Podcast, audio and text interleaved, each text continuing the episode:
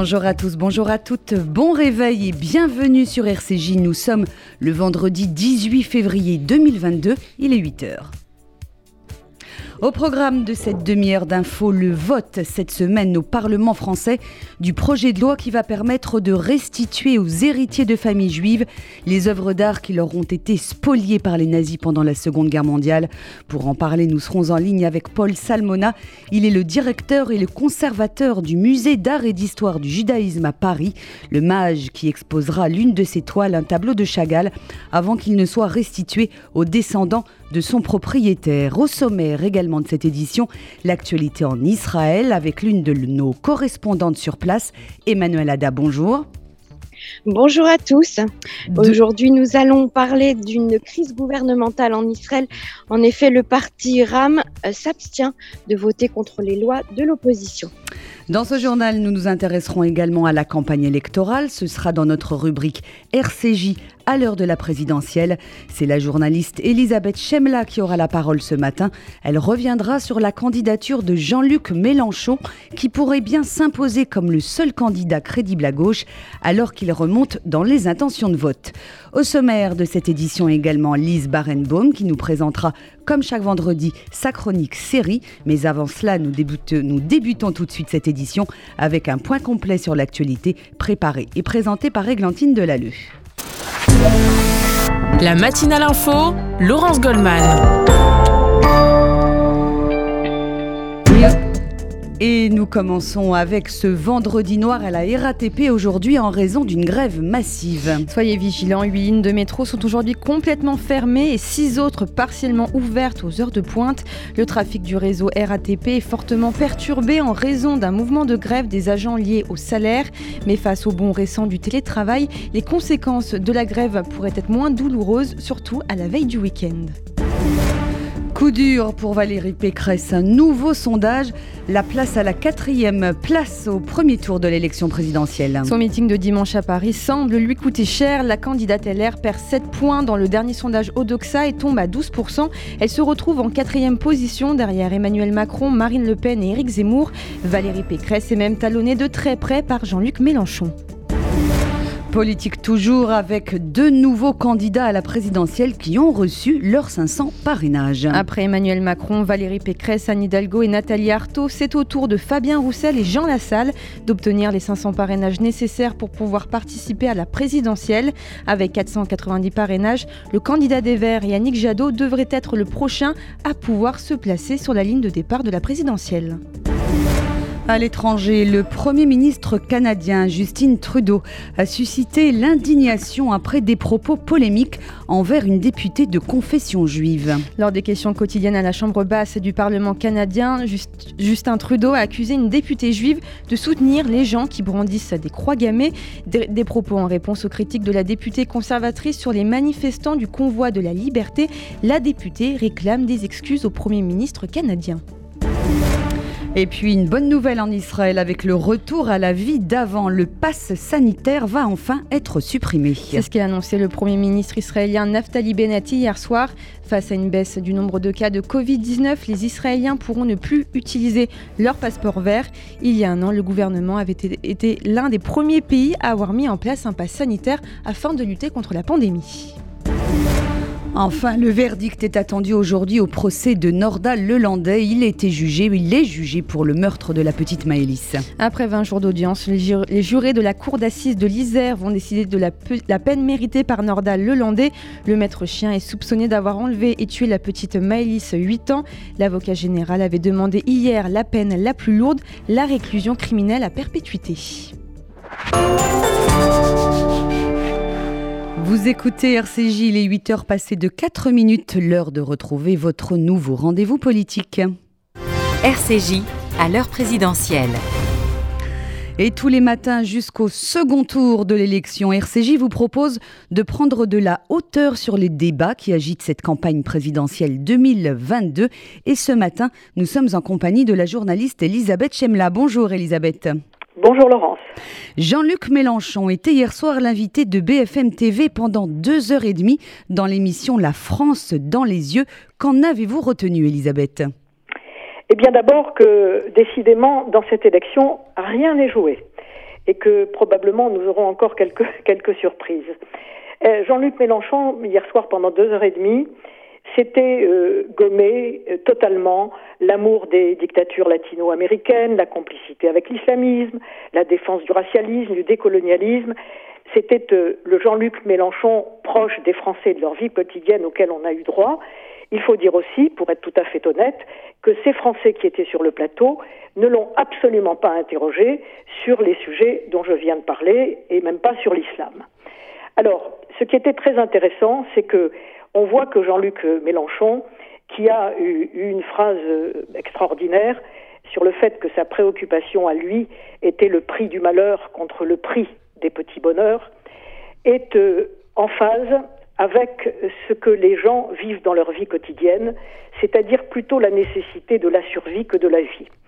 Et il a euh, tenu un discours à la fois proposant des mesures concrètes, euh, par exemple euh, de bloquer dès qu'il serait au pouvoir s'il était élu, de bloquer les prix de première nécessité, de nationaliser provisoirement les EHPAD à but lucratif, ce sont quelques exemples que je donne, et, des mesures pour les, familles ayant des handicapés, et aussi ce qui était euh, une façon de maintenir son je prends tout, 95% pris aux riches. C'est-à-dire que au bout de ces deux heures et demie, on avait le sentiment d'un corps de doctrine de gauche, qu'on peut qualifier d'extrême évidemment, en tous les cas cohérente et radicale, qui est certainement faite pour euh, faire écho et plaire à tout un certain nombre d'électeurs. Ah, nous sommes désormais euh, à 50 jours hein, du premier tour de ce scrutin. Ce sera le 10 avril prochain. Et les sondages annoncent 30% d'abstentionnistes, notamment chez les jeunes. Si j'ai bien compris ce que vous nous dites, Elisabeth Chemla, Jean-Luc Mélenchon a une marge de progression. Où la situez-vous euh, précisément? Eh bien, d'abord, on voit que Jean-Luc Mélenchon est en train de progresser dans les sondages. Et euh, selon moi, il va continuer à le faire. Pourquoi? Parce que je vous parlais de discours de gauche cohérent et radical, mais aussi ce qui était frappant hier soir par rapport aux autres candidats, euh, évidemment son talent de tribun et rhétorique n'y est pas pour rien, c'est que euh, fondamentalement, il me semble qu'il apporte à ceux qui sont dans une forme d'indifférence ou de désespoir, qu'il apporte précisément un espoir, une espérance, une société qui peut réellement changer, qu'il veut réellement faire changer, et dans un sens auquel les, Français ou une partie des Français qui ont beaucoup de difficultés sont extrêmement sensibles. Donc du coup, le réservoir de 30% en gros d'abstentionnistes, parmi lesquels Jean-Louis Debré le soulignait hier, énormément de, énormément de jeunes, c'est pour lui un vivier et il a intérêt, ce qu'il va évidemment faire, à le travailler au corps parce qu'il y a là un énorme réservoir pour lui. Je pense donc qu'on n'est pas au bout des surprises sur l'ascension de Jean-Luc Mélenchon. Merci Elisabeth Chemla pour cet éclairage et cette analyse. On vous retrouve bien sûr la semaine prochaine, même jour, même heure, dans cette matinale. Info, vous écoutez RCJ, les 8h et 8 minutes après la pause. Direction Tel Aviv où nous attend notre correspondante Emmanuel Ada pour un tour d'horizon de l'actualité israélienne de ce vendredi matin. Faites-vous connaître, faites-vous entendre. Ouvrez une vraie visibilité à votre entreprise, votre association, votre projet. RCJ est là pour trouver avec vous la solution clé en main. Spot radio, campagne publicitaire, publi reportage, sponsoring d'émissions, nous serons à vos côtés pour élaborer ensemble la meilleure des stratégies pour vous faire connaître. Appelez notre régie publicitaire au 06 03 47 98 36. Le KKL de France, Idan Rairel Project et ses 13 musiciens sur scène vous donnent rendez-vous dimanche 13 mars à 20h à la salle Playel pour un concert exceptionnel célébrant le retour à la vie.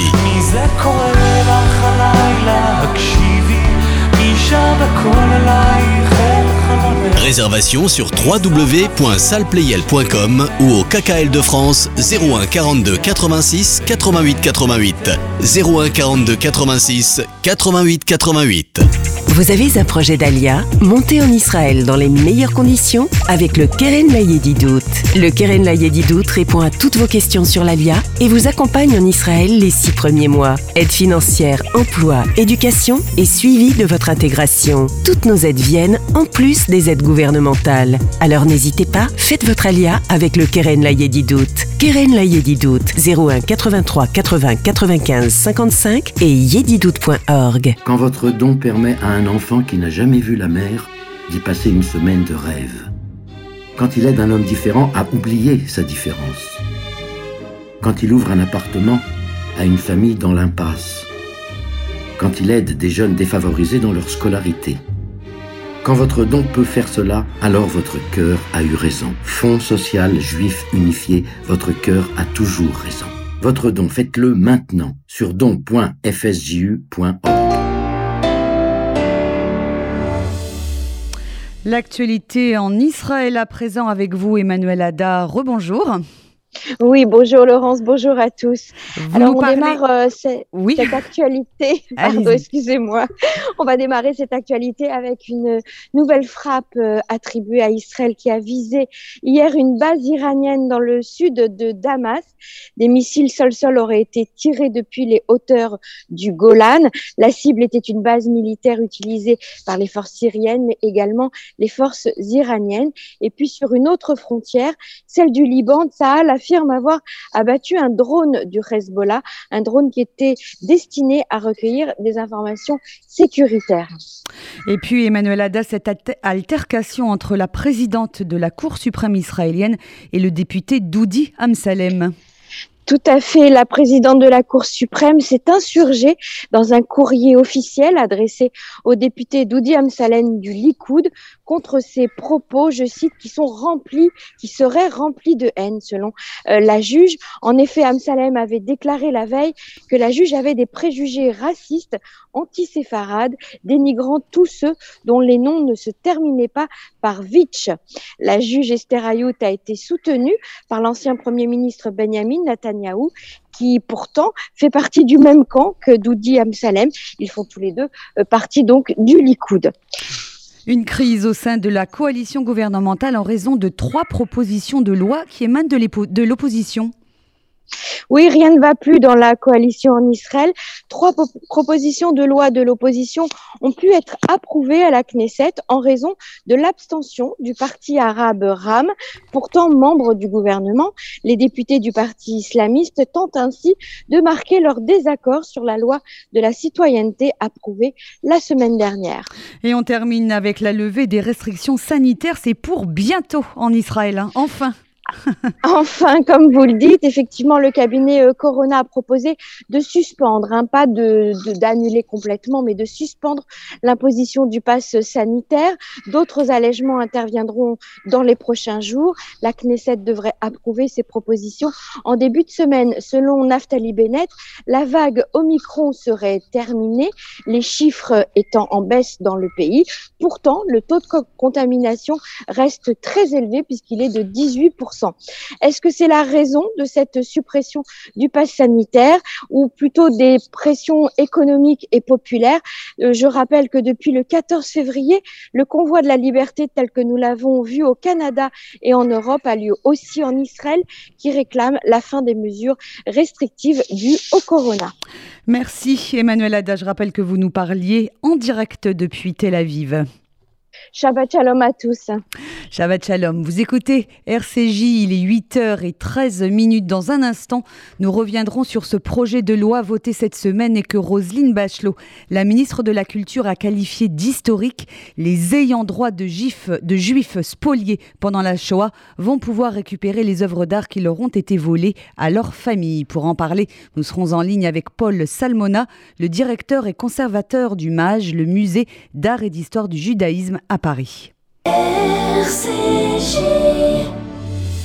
Vous faites votre alia Depuis 30 ans, Sonigo Déménagement Groupe Fidi s'occupe de tout. Expédition en groupage maritime et conteneurs personnalisés. Assurance tout risque. Véhicules. Solutions de stockage pour courte et longue durée en nos dépôts ultra sécurisés. Sonigo Déménagement, agent en douane certifié Fidi et reconnu par les autorités, facilitera toutes vos démarches. Sonigo Déménagement Groupe FIDI au 01 76 54 92 92 01 76 54 92 92 ou sur le www.sonigo.eu. Chef d'entreprise, depuis des décennies, en versant votre taxe d'apprentissage à l'ORT, vous soutenez efficacement les jeunes de notre communauté à préparer leur avenir. Cette année est la dernière année où vous pourrez encore le faire directement auprès de nos écoles HORT, alors, plus que jamais, continuez à nous soutenir. Pour votre taxe d'apprentissage, choisissez l'essentiel, l'ORT, TA75, hortfrance.fr. Horte France, 01 44 17 30 83. Depuis plus de 120 ans, le KKL reconstruit le pays d'Israël. Parcs, forêts, réservoirs d'eau, infrastructures, programmes éducatifs. En léguant tout ou partie de votre patrimoine, vous participerez au projet sioniste et laisserez votre empreinte en terre d'Israël. Contactez en toute discrétion le KKL et demandez Linda. KKL 01 42 86 88 88 et sur le site kkl.fr. Le Centre d'art et de culture et le FSJU présentent leur nouvelle création. Les soliloques de Rachi, les plus grands écrivains français, lus par des artistes d'aujourd'hui. Samuel Labarthe, de la Comédie Française, lit Georges Perec. Jeudi 3 mars à 20h à l'espace Rachi, 39 rue Brocard, Paris 5e. Réservation 01 42 17 10 36 ou sur culture-juive.fr.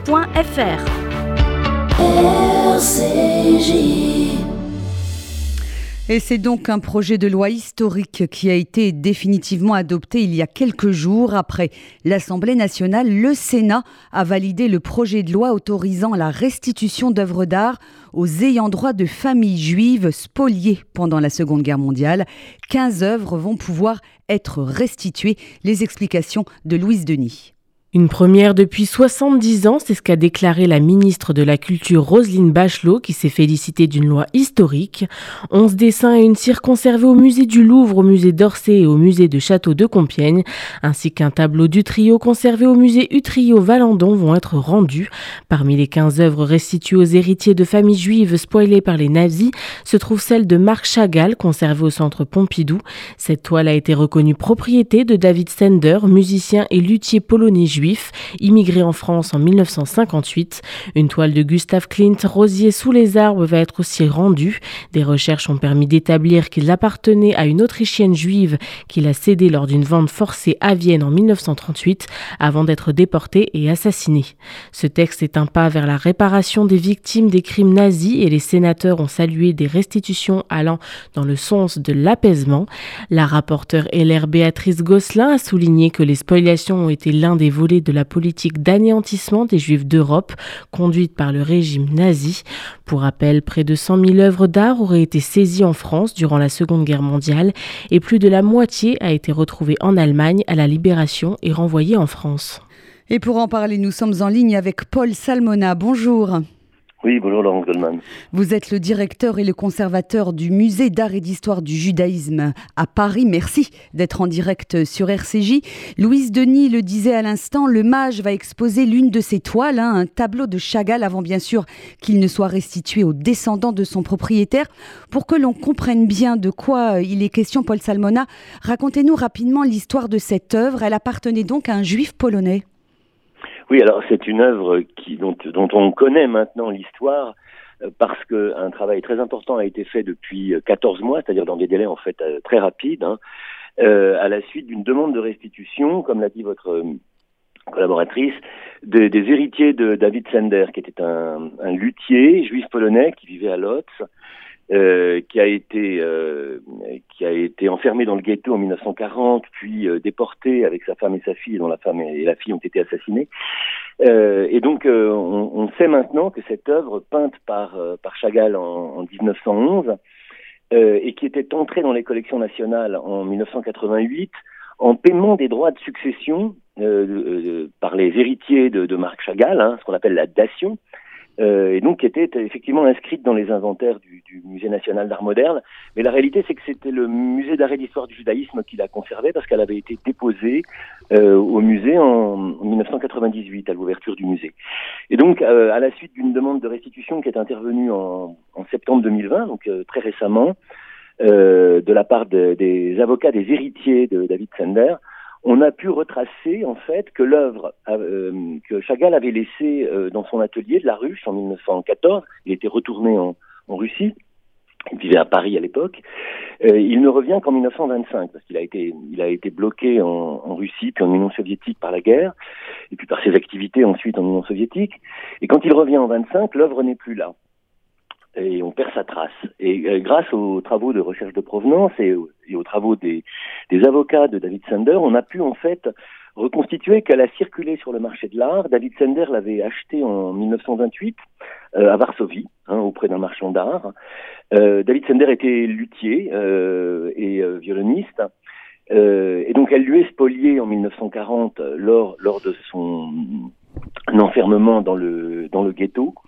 Euh, il euh, cherche à la récupérer euh, après-guerre, il la réclame à la République fédérale d'Allemagne. il la décrit d'ailleurs très, de manière extrêmement précise, mais l'œuvre n'est plus identifiée. Et ce qu'on a pu reconstituer aujourd'hui, a posteriori, c'est qu'en fait, Chagall, ayant vu l'œuvre sur le marché de l'art, a dû la racheter euh, et elle était donc dans sa collection personnelle. Donc lorsqu'elle a été effectivement euh, proposée en dation, elle avait une provenance tout à fait incontestable puisqu'elle mmh. venait de l'atelier de l'artiste. Euh, elle a raison, pardon de vous couper, Paul Salmona, elle a raison, Rosine Bachelot, de parler d'une loi historique à, à, propos de ce projet de loi qui vient donc d'être voté à l'Assemblée nationale et au Sénat. Oui, elle a tout à fait raison, évidemment. Euh, pour une raison simple, c'est que jusqu'à présent, lorsqu'il y a eu des restitutions, euh, les restitutions portaient sur des œuvres qui n'appartenaient pas aux collections nationales, des œuvres qui avaient été rapportées d'Allemagne après la Seconde Guerre mondiale euh, et qui étaient inscrites euh, sur un inventaire particulier qu'on appelle Musées nationaux récupération, qui, sont des œuvres dont on n'avait pas su retrouver les propriétaires malgré les efforts qui ont été faits par l'État, qui, sont des efforts importants, hein, qui ont été faits immédiatement après la Seconde Guerre mondiale, et donc qui sont des œuvres qui ont vocation à être restituées. Tandis que euh, le père, qui était rentré par Dation, comme les cerisiers de, de Klimt, dont votre euh, euh, collaboratrice a parlé, euh, étaient des œuvres qui étaient dans les collections nationales, qui avaient été acquises par l'État, quel que soit le mode d'acquisition, achetées, euh, préemptées en vente publique, rentrées par dation. Et ces œuvres-là sont inaliénables, hein, qui est une des grandes forces des collections publiques françaises. Elles sont inaliénables. On ne peut pas les, on ne peut pas les revendre, on ne peut pas s'en séparer. Ça protège d'ailleurs beaucoup les donateurs d'œuvres. Hein, quand, quand, mmh. quand quelqu'un donne une œuvre euh, au, au, musée de France, il, il, sait qu'elles resteront une œuvre dans les collections publiques. Euh, et donc il fallait une loi pour, euh, pour euh, restituer ces œuvres. Alors il y a le Klimt, il y a le père de Chagall, et puis il y a des œuvres qui ont été acquises par l'État lors d'une vente pendant l'occupation, dans des conditions contestables aujourd'hui, et donc ils vont être restituées aux, héritiers, hein, ce qu'on appelle la vente d'Orville. Donc effectivement, c'est la première fois qu'une loi est prise, une loi est votée par le Parlement. D'ailleurs, c'est assez frappant, à l'unanimité par l'Assemblée nationale et le, Sénat. Euh, et de manière très rapide, hein, puisque, comme je vous le disais, le, début des, euh, des, demandes faites par les avocats de David Sander date de date de septembre 2020 et euh, l'instruction du, du, du, dossier, puisque c'est un c'est un tableau dont on ne savait plus où il était. Hein. Mmh. Il a fallu euh, faire coïncider la description qu'en donnait David Sander et euh, l'identification de l'œuvre. Merci, merci infiniment Paul Salmona d'avoir répondu aux questions du RCJ. Je rappelle que vous êtes le directeur et le conservateur du MAGE, le musée d'art et d'histoire du judaïsme à Paris. Bonne journée à vous Paul Salmona et à très bientôt sur cette antenne. Jusqu'à sa restitution hein, au musée. Très bien, merci beaucoup. Vous écoutez RCJ, les 8h23 minutes, place maintenant, comme chaque vendredi, à la chronique série de Lise Barenbaum. Série Lise Barenbaum. Le saviez-vous? Dans les années 60, un mouvement néo-nazi existait en Angleterre et sévissait dans les rues de Londres. C'est cette terrible réalité que Ridley Road, disponible sur MyCanal, décrit. En quatre épisodes, cette mini-série britannique diffusée à l'origine sur la BBC raconte une page méconnue de l'histoire anglaise.